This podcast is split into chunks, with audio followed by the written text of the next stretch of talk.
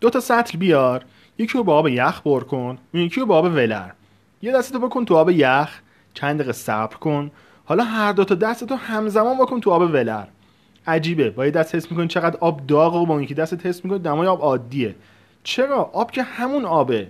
می‌دونی مقایسه خیلی چیز مهمیه. تحقیقات نشون داده که آدما برای 10 دلار صرفه تو خرید غذا حاضرن 10 دقیقه بیشتر پیاده روی کنن.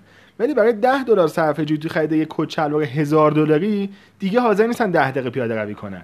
چرا؟ 10 دقیقه که همون 10 دقیقه است. 10 دلار که همون 10 دلاره. این خطا از مقایسه میاد از قضاوت های اشتباه. تو تجارت هم همینه. مردم میرن سراغ کالایی که روی قیمت 100 دلارش خط زده شده و زیرش نوشته شده 70 دلار. در حالی که اگر از همون اول اون محصول به قیمت 70 دلار قیمت گذاری می‌شد کسی سراغش نمی‌رفت.